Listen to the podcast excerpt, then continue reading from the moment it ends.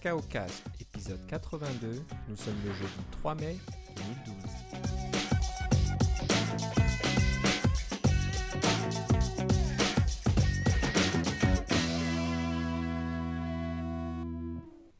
Bienvenue dans ce nouvel épisode de Cacao Cast. Je l'ai dit correctement cette fois-ci. Euh, toujours fidèle au poste, Philippe Casgrain est avec moi. Comment ça va, Philippe? Ça va très bien et toi, Philippe? Bah, Ça va très bien. Je pense que tu as des bonnes le- nouvelles, hein, c'est ça? Ça va vraiment bien. des bonnes. Bah oui, je pense, ouais. Pour, euh, pour ceux qui me suivent sur le Twitter, j'ai dû en parler, je pense. Euh, donc, comme vous le savez tous, euh, les places pour la WWDC ont été mises en vente. Euh, C'était quand déjà? Ça me paraît. C'était la semaine dernière? Oui, c'est ça, c'était mardi dernier. Mardi dernier, hein, c'est un peu, ça passe vite.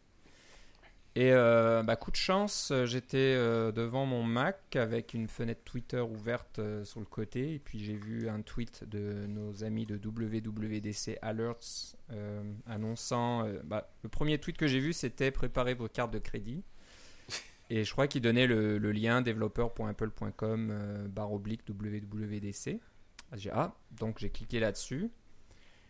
Et le tweet suivant, je pense qu'il disait euh, oui, le, site WWDC 2012 est, est disponible, mais on ne peut pas encore acheter de billets. Mais le temps que j'y aille, le bouton d'achat était euh, disponible. Donc voilà, j'y suis allé et puis j'ai acheté mon ticket. J'avoue que comme beaucoup d'entre nous, d'entre vous, euh, j'attendais assez impatiemment. Ça fait quelques années que je me dis ah, je devrais y aller, je devrais y aller. Et puis bon, on repousse, il y a toujours quelque chose, il y a un projet en cours, et c'est pas si facile que ça. Et voilà, donc j'ai décidé cette année de, quelle que soit la date, je prends, le- je prends le billet et j'y vais.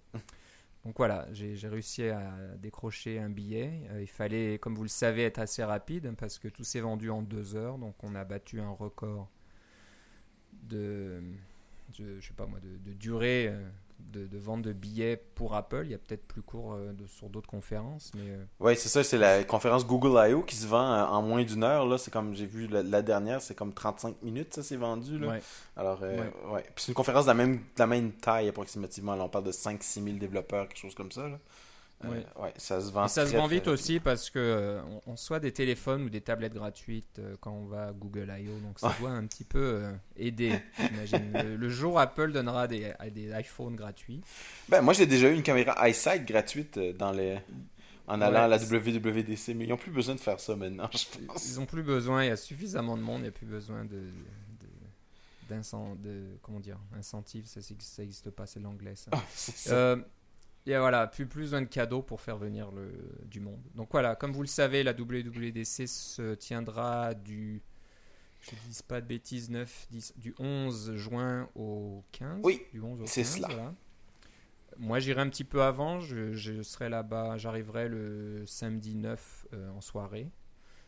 Et je repars le samedi 16 en soirée, encore une fois. Donc, euh, j'essaie d'en profiter un petit peu plus pour euh, être présent le dimanche.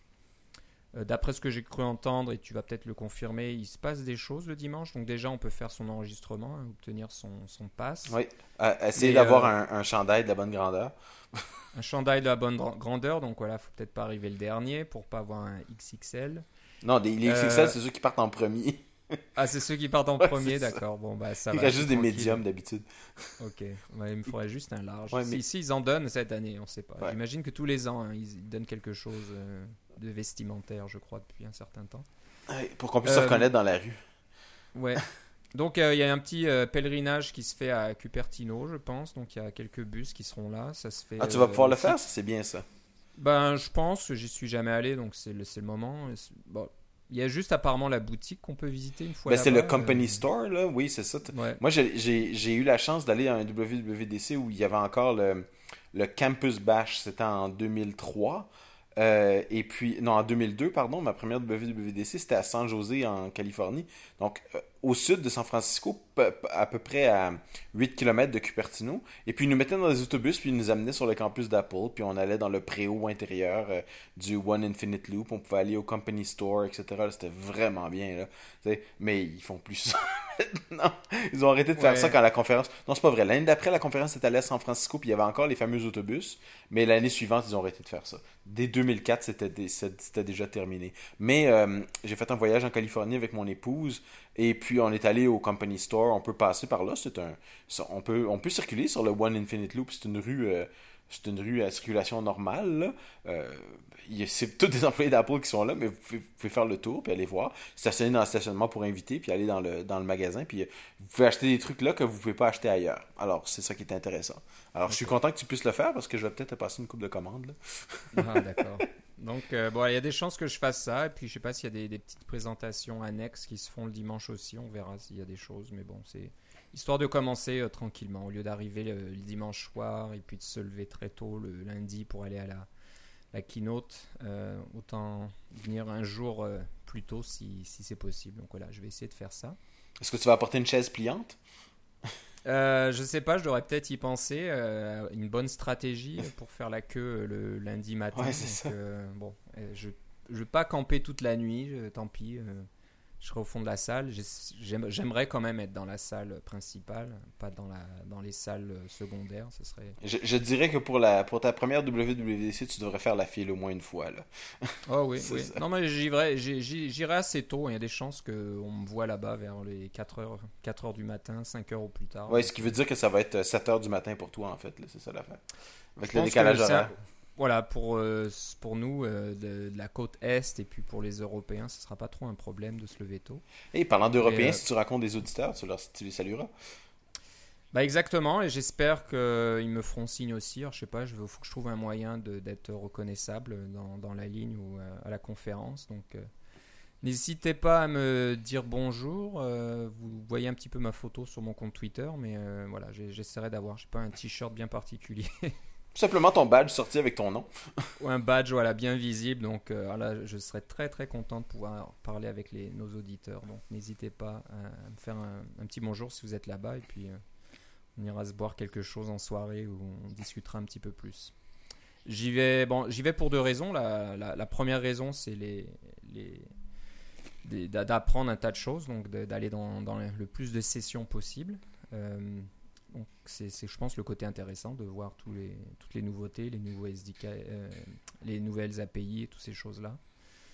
Et puis euh, un petit peu pour les événements en soirée, hein, mais c'est comme je te disais un peu en préparant l'émission, c'est pas mon but principal d'aller boire et de me coucher tard et puis euh, d'être fatigué et puis tard le matin. J'essaierai quand même d'être assez en forme pour pouvoir écouter ce qui se dit et puis profiter du contenu. Donc, euh, mais bon, on, on verra, on verra. Donc j'ai rien de, de planifié pour l'instant, mais comme tu le disais, sur les 3 4 soirées euh, de disponibles, il y en a déjà 3 qui sont euh, occupées par des événements. C'est euh, ça.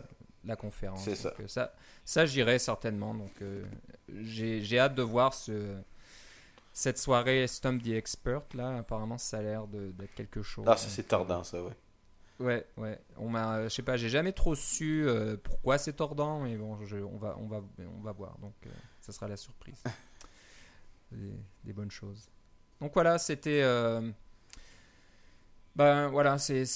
Il y a pas mal de monde qui n'ont pas réussi à obtenir de tickets. C'est un petit peu dommage. C'est pas Euh, vraiment surprenant non plus, malheureusement. c'est pas surprenant. Ma prédiction euh, de la, du dernier épisode, c'est pas réalisé du tout. Donc euh, je pensais qu'Apple serait un peu créatif et puis peut-être essaierait de changer la formule. Mais euh, non, ils n'ont pas changé la formule. C'est encore la même chose cette année. Est-ce qu'ils vont pouvoir continuer comme ça en se disant, bon, de toute façon, on peut pas faire autrement ou, ou faire quelque chose, je sais pas, d'avoir deux conférences ou...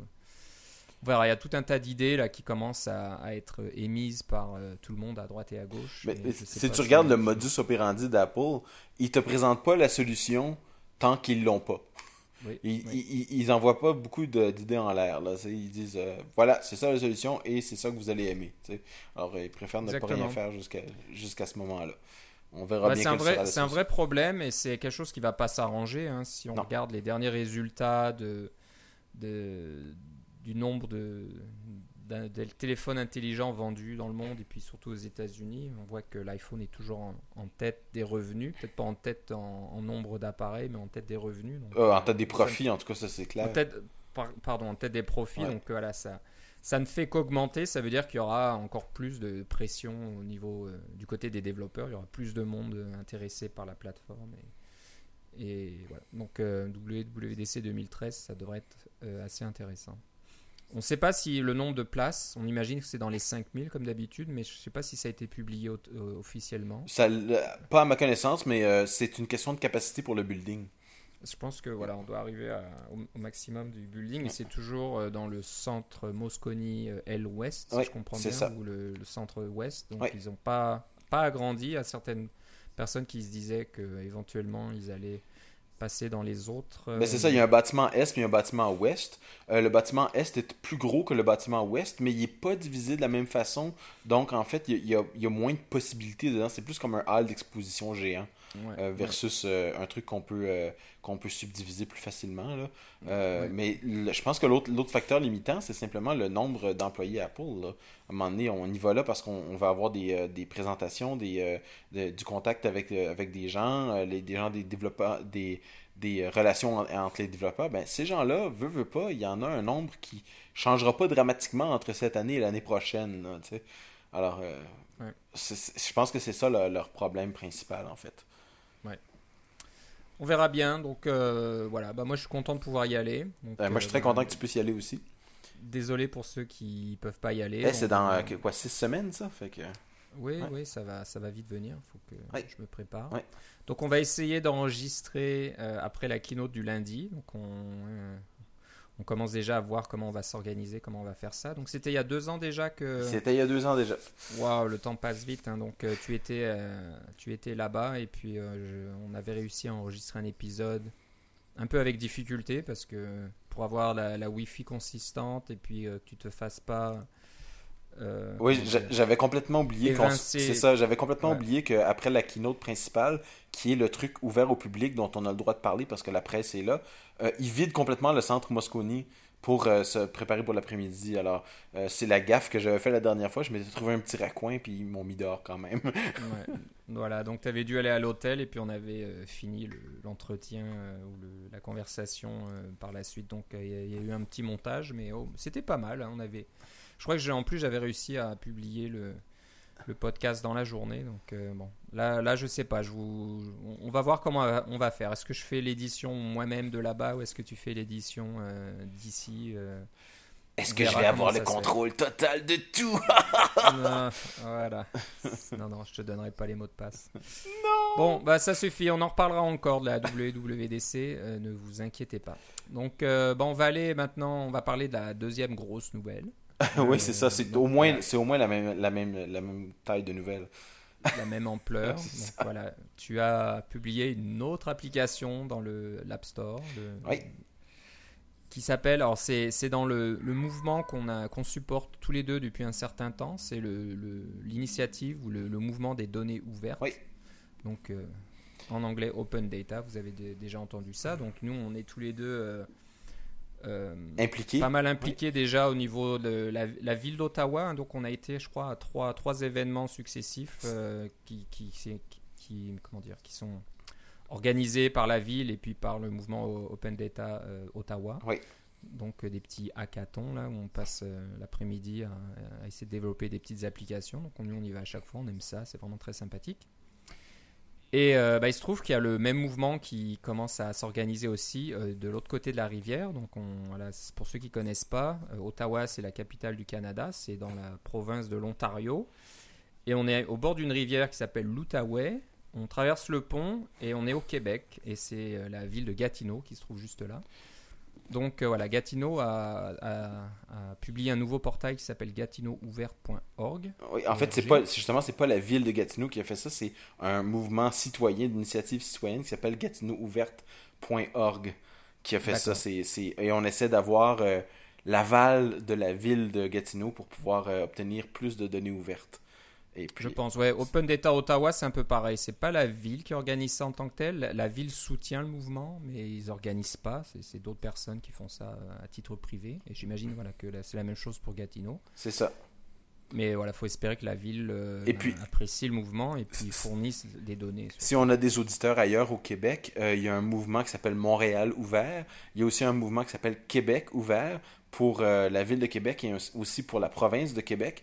Et cette semaine, il y a eu le dépôt du rapport Gautrin, si je ne m'abuse, qui euh, a entraîné euh, l'annonce par la ministre Courchaine d'un portail de données ouvertes dès le mois de juin au Québec. Donc un vrai de vrai portail gouvernemental pour les données gouvernementales au niveau du provincial qui va être publié très bientôt pour les données ouvertes. C'est une très bonne nouvelle pour les données ouvertes au Québec. Alors nous, on essaie d'accélérer un peu le, le processus avec la ville de Gatineau parce que, euh, bon, euh, on veut pas être euh, technologi- technologiquement rétrograde. Puis d'un autre côté, la ville de Gatineau, c'est quand même la quatrième ville en importance au Québec. Là, donc c'est sûr que c'est pas la même chose que les villes en France ou en Europe ou des choses comme ça. C'est pas la même taille de, ville. là. On parle de, de, de 200 000 habitants, là, mais c'est quand même la, la quatrième plus grande ville au Québec. Ok.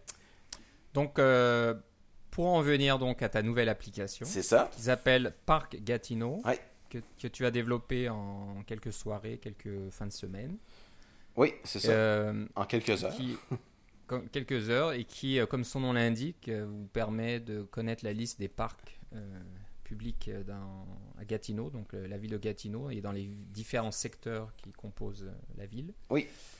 Euh, donc l'application est disponible sur le l'App Store, le iOS, sur le Mhm. Et, elle est, et, elle est gratuite. Et puis, c'est sûr que si vous habitez à Gatineau, c'est pratique. Si vous habitez pas à Gatineau, c'est pas super pratique, mais ça vous donne une idée de ce qu'on peut faire avec ce genre de, de- données-là. Euh, parce que les données viennent euh, d'abord du site web de la ville, c'est les données des. c'est les noms des- il y a le nom des parcs avec les secteurs et tous les équipements qu'il y a dans ces parcs-là, là, euh, les, les, les balançoires pour enfants, les piscines, etc. Et puis, on a, à ça, on a rajouté euh, nous-mêmes les coordonnées géographiques. Donc, pour avoir les coordonnées en latitude et longitude.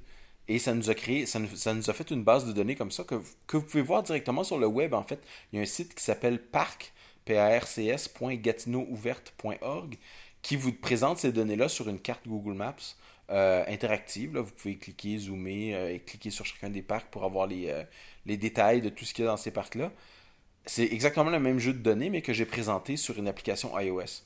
Alors, euh, ce, qui est, ce qui est intéressant là- là-dedans, et je vais en parler au prochain Coco Heads, c'est euh, j'ai essayé d'utiliser le plus de techniques modernes dans mon application. Alors, les données sont évidemment viennent d'un fichier JSON, qui sont le, le, le- format de, de fichier web, euh, un format qu'on aime beaucoup là, parce qu'il est quand même plus très compact et lisible et euh, plus lisible que du XML. Et puis dans iOS 5, on peut lire des fichiers JSON directement. On n'a plus besoin d'avoir des, euh, des librairies JSON, alors on peut lire le fichier JSON directement. Et je le fais passer dans une base de données Core Data, euh, grâce à toi, Philippe, qui m'a montré comment utiliser Core Data, euh, la base, parce que moi je connais pas du tout les bases de données. Et puis en fait, Core Data, on, se le fait assez répéter. C'est pas une base de données, c'est un, c'est un graphe d'objets connectés entre eux. Là. Mais veut, veut pas, à, à un moment donné, ça revient à une base de données. Euh, j- en simplifiant. Alors, je le passe dans une base de données Data. Et puis là, pour le présenter, c'est une série de view controllers qui sont reliés entre eux par des storyboards. Donc, on est en, en iOS 5 et toute l'application fonctionne avec euh, ARC, le, le Automatic Reference Counting. Donc, il n'y a pas de retain, release, etc. Tout est fait directement dans l'application. Ça a vraiment permis de simplifier énormément tout mon code. Évidemment, le code que vous n'écrivez pas n'a pas de bug. Donc, euh, je dis pas que mon application n'a pas de bug, mais je dis que le nombre de bugs qu'il y a dedans est probablement fortement diminué. C'était un plaisir que de développer en- uniquement pour iOS 5 euh, avec toutes ces techniques-là. Euh, ça m'a pris un certain temps, c'est sûr, euh, quand même plusieurs heures pour pouvoir le faire comme il faut, parce que surtout que j'ai rajouté des fonctionnalités du style le, le- la base de données JSON n'est pas complète. Donc, si vous êtes dans un parc et vous dites, tiens, ce parc-là n'est pas dans la liste Gatineau ouverte, vous pouvez cliquer sur euh, dans l'application puis dire, il y a un parc ici, euh, voici les équipements du parc. Alors, on clique sur des boutons, on, entre le nom du parc et puis on peut envoyer directement un email à, à gatinououverte.org pour leur dire, hey, il manque un fichier dans votre, euh, un parc dans votre fichier. et avoir les, coordonnées directement. Puis nous, on peut faire la mise à jour de, de l'application. Donc, j'ai rajouté cette fonctionnalité-là dans l'application. Ça m'a pris un certain temps, mais je pense que ça vaut la peine pour pouvoir avoir une participation citoyenne intéressante parce que c'est une application vraiment pour les citoyens. Puis si elle n'est pas complète, elle, elle manque de, de, de, un manque d'intérêt dans un certain sens. Là. donc j'ai bien aimé pouvoir faire ça et on a un nouveau hackathon en fin de semaine. si jamais vous entendez ça avant ça, puis avant, avant samedi le 5, 5 mai, et que vous, vous êtes dans la région, vous, êtes, vous êtes les bienvenus. Mais on, va, on va avoir des nouveaux jeux de données sur lesquels on va travailler. Et j'espère cette fois-ci développer l'application au complet, y compris les tests, parce que c'est sûr que j'ai utilisé TestFlight puis d'autres programmes comme ça dont, on a déjà parlé pour pouvoir euh, aider à faire des bêta-tests. Je vais essayer de faire une, application complète, mais en une journée cette fois-ci. Donc, euh, travailler de A à Z, puis euh, sortir de là à 6 heures le soir, puis avoir une application complète quasiment prête à mettre sur le App Store. c'est ça mon, mon but. Là. Mais en utilisant toutes ces techniques-là, on écrit tellement moins de code, on fait, on fait toutes sortes de trucs de manière graphique. J'ai même, j'ai même euh, trouvé une méthode pour localiser, euh, pardon, localiser, traduire les storyboards euh, automatiquement, puis des choses comme ça, un peu comme j'en avais déjà développé pour les, les NIB et les ZIB. Donc, j'ai toutes ces, ces techniques-là sous dans, dans, ma boîte à outils, y compris la lecture de core data, etc. Alors, j'espère pouvoir faire quelque chose très rapidement pour sortir une nouvelle application euh, avec des nouvelles données euh, qui va être intéressante en, une journée plutôt qu'en quelques longues soirées. Donc, euh, Parc Gatineau, allez voir sur l'App Store. C'est une, une, excellente idée. Donc, voilà, si comme, comme Philippe, vous voulez participer à ce mouvement, bah, n'hésitez pas. Souvent, on peut se dire, moi, j'aimerais bien faire écrire une application, mais je sais pas quoi, j'ai pas trop d'idées, etc. Bah, sachez qu'il y a des tonnes et des tonnes de jeux de données comme ça publiquement disponible euh, que voilà vous pouvez utiliser puis euh, faire une application qui permet je sais pas moi de, traiter cette, information de la présenter aux, utilisateurs d'une façon différente et voilà vous, pouvez vous amuser et puis faire une application gratuite et la distribuer à tout le monde autour de vous. Donc euh, c'est toujours une bonne idée. Puis j'aime bien aussi ton idée de voilà de faire participer le public pour améliorer les, jeux de données, et de, les corriger, puis d'ajouter des informations. Donc, euh, je pense que le, mouvement des données ouvertes, ça marche un peu dans les deux sens. C'est pas juste les municipalités puis les gouvernements qui doivent donner leurs données euh, à tout le monde, mais c'est aussi aux, citoyens de participer, puis d'ajouter ou de fournir leurs propres données. Ou de fournir des corrections aussi, parce que le nombre de corrections que j'ai faites à la base de données de, originale, euh, je n'ai fait pas mal. Il y avait beaucoup de coquilles, puis de fautes d'orthographe, puis de trucs manquants, puis des choses comme ça. Puis le parc qui est à côté de chez moi était manquant aussi, donc ça m'a permis de tester ma fonctionnalité. J'ai marché jusqu'au parc et j'ai cliqué sur mes boutons, puis ça a envoyé un email avec les coordonnées. C'était pas mal. Euh, alors j'essaie de savoir s'il y avait un site euh, général pour Open Data. Je sais pas, il y en a pas mal. Ouais. Mais bon, si, si, vous cherchez, il y en a certainement un qui est pas très loin de chez vous, dans une grande ville euh, dans, dans, votre région, dans votre pays. Donc voilà, si, si ça vous intéresse, euh, ces choses-là, n'hésitez pas à regarder. Donc, euh. Je sais pas si je pense qu'on a déjà parlé quand on a parlé de ton programme Ottawa Pools et Ottawa Rinks, qui sont un peu le, le, même genre, le même genre d'idées. Euh, mais ce que vous allez rencontrer d'autres personnes qui sont impliquées dans ces mouvements-là, puis c'est très intéressant parce que c'est pas juste c'est pas juste des développeurs iOS, c'est pas juste des développeurs web, c'est pas juste des designers, c'est souvent des il y a des bibliothécaires là-dedans, il y a toutes sortes de monde que ça vaut la peine de rencontrer parce que finalement c'est vos voisins là, c'est les gens qui habitent dans votre région, puis c'est toujours intéressant de, de, rencontrer des gens qui ont un, avec qui on a un intérêt commun, euh, qui sont pas directement dans notre, dans notre sphère de, de connaissances. Là. on fait toujours des découvertes très intéressantes comme ça. Exactement. Donc voilà, allez sur le, l'iPhone, euh, comment on l'appelle maintenant, le iOS App Store? Non, on va l'appeler juste le App Store. L'autre, c'est le Mac App Store. Ouais, c'est ça. Moi, je suis un petit peu confus avec ça. Euh, voilà, cherchez Parc Gatineau. G-A-T-I-N-E-A-U, e et vous allez certainement, vous tapez même juste Gatineau, je suis sûr que vous allez voir l'application. C'est ça. Voilà, profitez-en. Que vous soyez à Gatineau ou pas, ben, c'est toujours intéressant de jeter un coup d'œil. Oui, et c'est ma fille. Et c'est ma fille de, de, 12 ans qui a fait l'icône de l'application. Elle est très fière. Qui est, qui est, une très réussie en plus. Une très belle icône. Voilà. Euh, ben, on va passer maintenant à un produit. Alors, c'est un produit euh, commercial. C'est payant, mais je voulais quand même en parler parce que c'est c'est un petit peu le descendant de Mac Ruby. On en a parlé, j'ai regardé dans nos archives dans l'épisode numéro 3. Et toi, tu en avais parlé dans ton Coco Blitz numéro 2 ou 3, je sais plus. Il y, avait une présentation de C... C'était quoi C4 C4 Tu allé? Oui, c'est ça, c'était par Patrick Thompson. Voilà, donc une présentation de Mac Ruby à l'époque, ça fait au moins deux ans ça aussi, ou un peu plus, je sais pas. Euh, bah, il se trouve que le développeur, c'est Laurent Sansonetti, si je dis pas de bêtises, il faut que je regarde les notes, euh, de Mac Ruby, qui a travaillé pour Apple pendant euh, 7 ans apparemment. Euh, bah, il a quitté Apple, c'est un peu, un peu triste, mais bon, c'est ce qui arrive souvent au bout d'un moment. Pour bah, continuer un petit peu le, développement, alors pas de MacRuby, MacRuby est open source, hein, c'est une solution publique qu'Apple apparemment utilise en interne et apparemment aussi des applications de- d'Apple, euh, alors je sais pas lesquelles, seraient développées avec MacRuby. Je serais curieux de savoir, savoir lesquelles. Est-ce que c'est euh, dans, dans Lyon ou dans, dans Mac, macOS? J'imagine parce que MacRuby à l'origine euh, est pour macOS. Oui. Et ben, ce que Laurent a fait, c'est qu'il est parti, puis il a monté sa propre startup pour adapter, je pense, MacRuby à iOS. Et ça s'appelle Ruby Motion. Euh, c'est donc du- complètement du Ruby et ça utilise un petit peu un, un style de développement Ruby, c'est-à-dire que vous n'avez pas d'environnement euh, intégré comme Xcode, c'est euh, ligne de commande avec euh, des petits outils qui permettent de, de générer une sorte de, de- de coquille d'application automatiquement, puis ensuite vous ajoutez euh, bah, du code à, à cette, à cette coquille en, en utilisant votre éditeur préféré, hein, c'est souvent TextMate ou Vim ou ces choses-là, Emacs.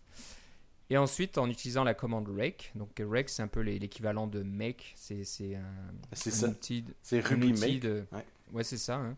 C'est un outil de comment on va appeler ça de c'est pas de compilation en tant que tel, mais ça packaging, permet de, de packaging, de- d'automatiser les tâches de tout ce qui est compilation, euh, etc. Et euh, déploiement et tout ça. Et voilà, et ça vous donne une application qui euh, marche soit dans le simulateur euh, iOS ou alors euh, qui vous crée un fichier IPA que, qui va s'installer sur votre euh, appareil iOS carrément. Donc, euh, ben, techniquement, moi je pense que c'est assez intéressant. Il faut, faut le faire. Et en plus, c'est pas une solution, euh, hybride hein, où c'est une sorte de code interprété qui serait plus lent, etc. Il y a un compilateur statique à l'intérieur qui va vous générer du code natif qui va aussi vite que si si votre application avait été écrite en, en Objective C. Donc euh, je pense que techniquement c'est très intéressant et pour ceux qui connaissent bien Ruby et qui veulent se mettre au développement iOS, j'imagine que c'est une solution intéressante. Bon, euh, il n'y a pas d'environnement, donc euh, il n'y a pas Interface Builder. Pour l'instant, je pense peut-être qu'ils le feront ou quelqu'un le fera de, pouvoir lire des fichiers interface NIB ou XIB et de pouvoir les intégrer dans une application en, en- Ruby. J'espère que quelqu'un le fera un jour parce que pour l'instant, si je comprends bien, Ruby Motion, il faut tout écrire à la main. Donc, euh, Ben, c'est un, vient- c'est un peu comme. euh, c'est ça, c'est dans iOS 2.0. Là, les premiers... Il n'y avait pas d'interface C'est ça. builder à ce moment-là. ouais. on, re- on revient un petit peu euh, dans le passé, puis bon, c'est faisable, mais c'est quand même un peu plus, un peu plus compliqué. Mais je regardais la démonstration, c'est assez intéressant, c'est que une fois que votre application est compilée puis fonctionne sur euh, le simulateur, en tapant une option, je sais plus si c'est contrôle ou option, et en cliquant les éléments dans le simulateur, euh, il y a un petit cadre rouge qui va s'afficher autour de l'élément. Donc s'il y a un label par exemple qui est affiché à l'écran, vous allez cliquer, un petit cadre rouge s'affiche, et dans euh, votre terminal à côté, euh, le comment dire, l'interpréteur Ruby, hein, au lieu d'avoir juste la, ligne de commande où vous pouvez taper des instructions Ruby, vous allez vous retrouver dans l'objet tel, tel, tel qu'il est à l'écran. Donc si vous êtes dans un label, vous allez euh, être dans le label au niveau, euh, c'est un peu compliqué à, expliquer, mais au, au niveau de la console. Donc si vous tapez euh, self, ça vous affichera le nom du label, donc l'objet et l'adresse de, de, ce label.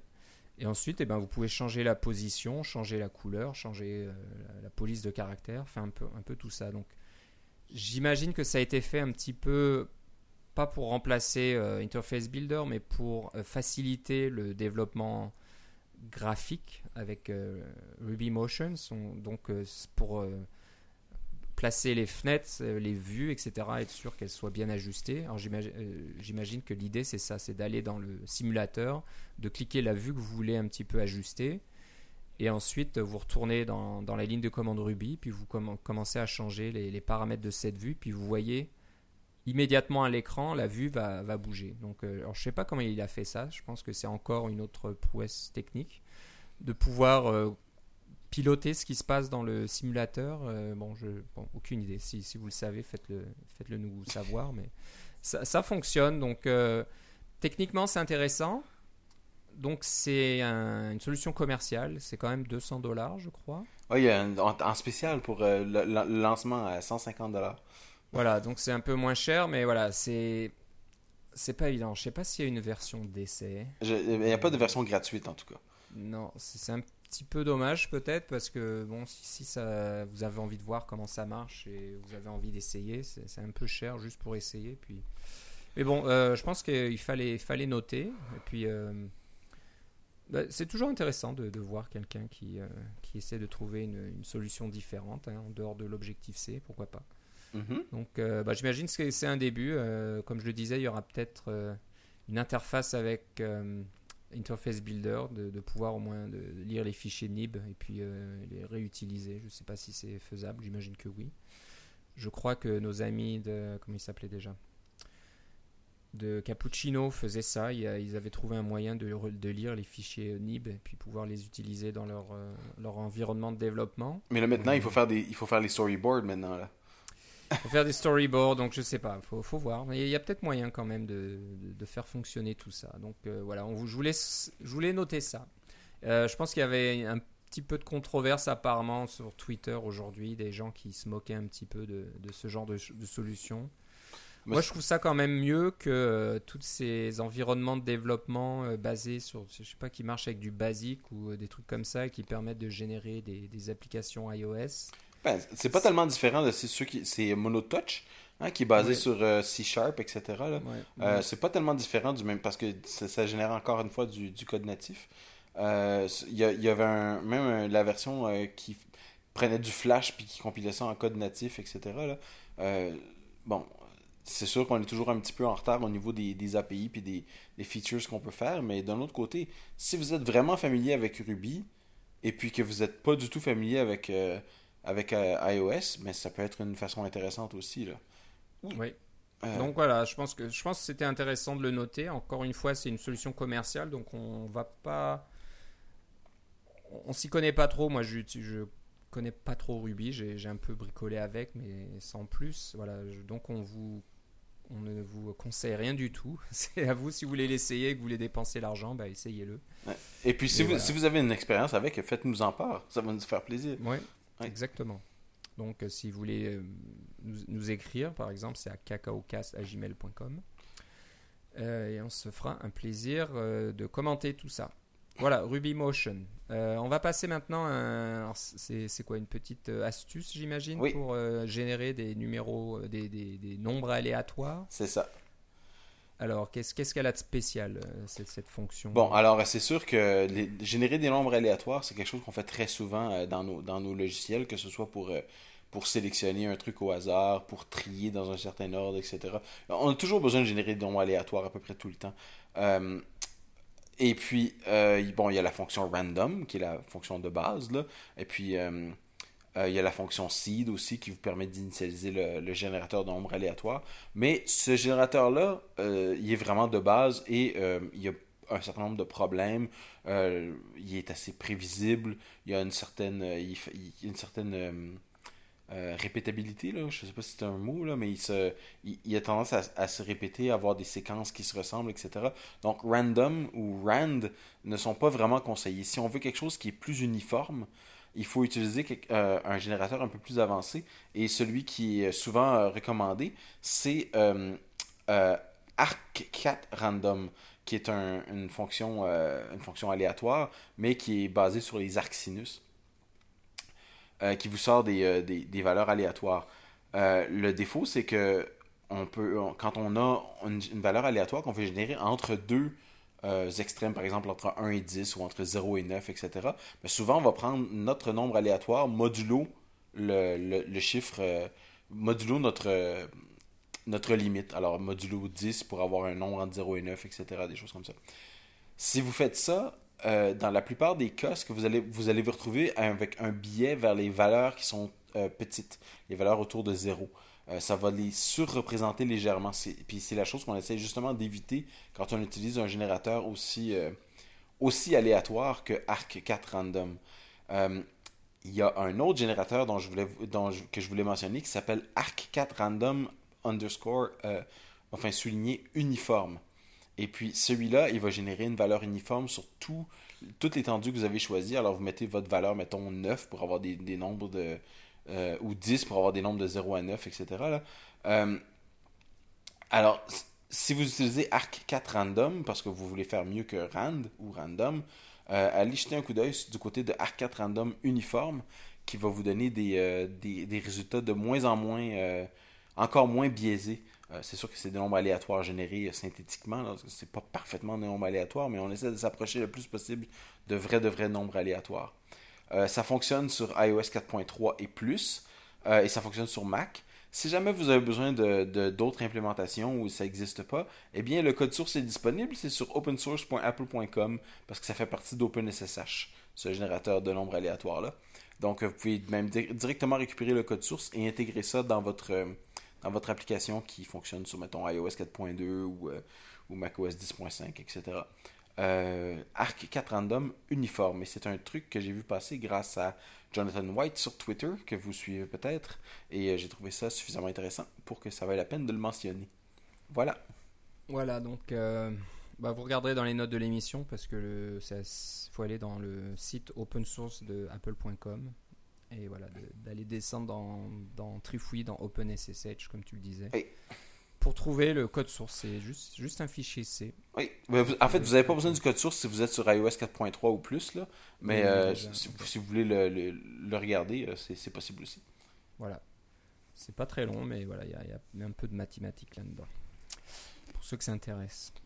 Euh, un autre outil, je pense qu'on avait parlé de ça, des fichiers Mac O. Oui.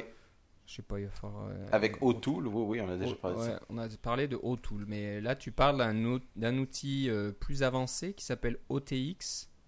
Oui. Euh, alors là, je vais te laisser parler aussi parce que ça, c'est pas vraiment mon domaine d'expertise. J'utilise pas trop ce genre de choses, mais j'imagine que toi, tu l'utilises tous les jours à ton travail quasiment. Peut-être pas tous les jours, là, mais disons, ça m'arrive assez souvent.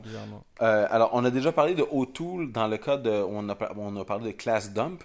Alors, O'Toole, c'est simplement un, outil d'observation des fichiers Mac-O, donc pour faire du, désassemblage, pour aller voir euh, euh, les différentes classes en Objective-C, etc., là, pour les, aller voir les différentes sections. Par exemple, quand on a parlé la semaine dernière de Emo Generator 1.2.6, euh, qui avait les fameux templates intégrés à l'intérieur du fichier Mac-O, puis qui avait une section texte dans votre fichier Mac-O, ben ça, euh, vous pouvez aller voir ça avec O'Toole. Ça va vous donner la liste de, la table des matières et le contenu de chaque, euh, de chaque région, etc.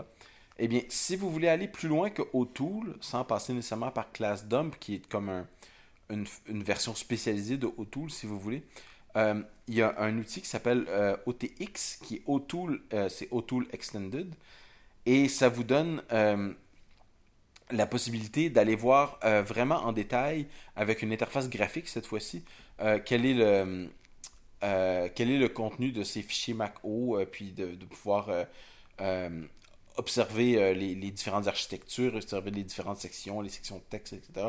Et tout ça de façon interactive et graphique.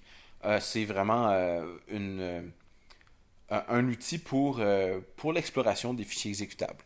Si vous avez le moindrement d'intérêt d'aller voir qu'est-ce qui se passe dans un fichier exécutable, ce fameux ce fameux fichier qui, qui, qui habite dans, le, dans votre dossier macOS ou dans, euh, dans, dans, votre package ou euh, dans votre dossier IPA euh, sur, sur iOS, vous voulez voir de quoi ça a l'air, et vous êtes curieux, OTX, c'est probablement un assez bon choix parce que c'est c'est une interface graphique. Il y a une interface ligne de commande aussi, là, si vous voulez scripter des trucs ou vous êtes confortable avec le terminal. Mais ça va vous donner encore plus d'informations que O'Toole. et c'est un, petit outil que j'ai vu passer et que je voulais simplement mentionner pour euh, les bidouilleurs parmi nos auditeurs. Voilà, c'est disponible sur euh, GitHub, c'est complètement gratuit. Euh, c'est ça. Ben, la version sur GitHub, c'est un fork de la version originale qui est dans un code source SVN, mais on mettra les deux liens sur le, dans la page de l'émission.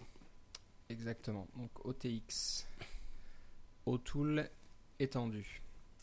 Ben, on va finir par une classe c'est littéralement juste une classe euh, qui nous a été, euh, euh, comment dire? Mentionnée? Mentionnée par un auditeur de longue date, Gilda Kinyu.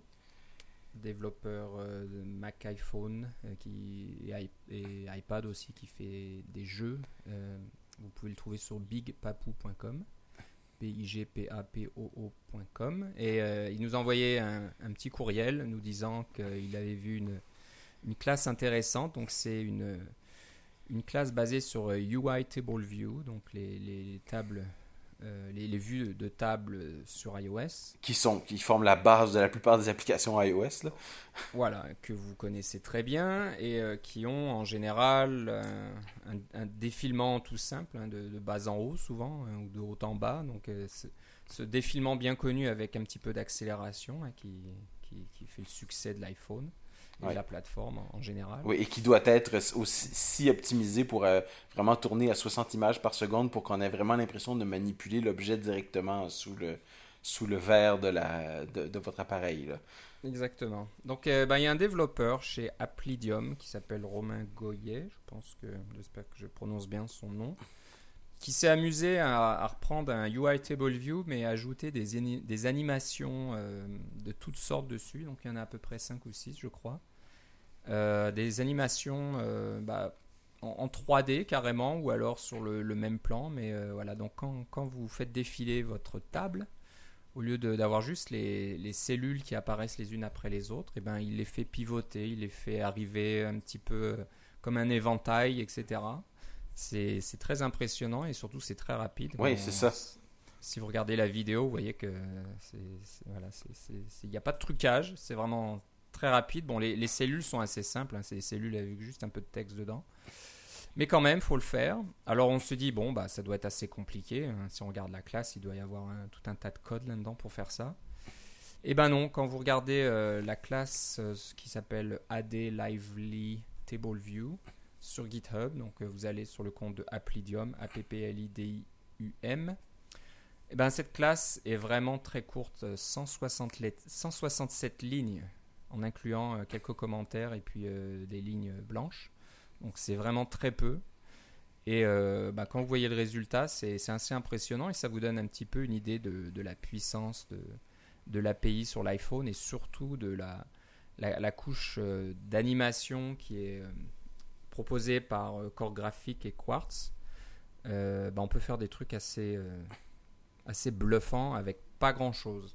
je veux pas dire que c'est simple à faire, il faut quand même s'y connaître un petit peu, avoir euh, un petit peu étudié euh, toute cette euh, série d'API, exactement de, de, connaître comment fonctionnent les fameuses classes CA layer qui sont un petit peu partout dans, dans l'API, dans l'interface graphique et spécialement dans UIKit. Mais voilà, c'est assez impressionnant à regarder ça. Donc, quelques lignes de code, des blocs. Donc euh, toutes ces animations sont sous forme de blocs qui sont euh, passés comme euh, arguments à ben, une, sous-classe personnalisée de UI. À une sous-classe et je pense que c'est le, travail est, est, fait par la, méthode qui est appelée par UIView, pardon UI Table View qui est, j'essaie de trouver le nom en disant, c'est Will Display Cell for Row at Index Path. Voilà, en gros c'est tout.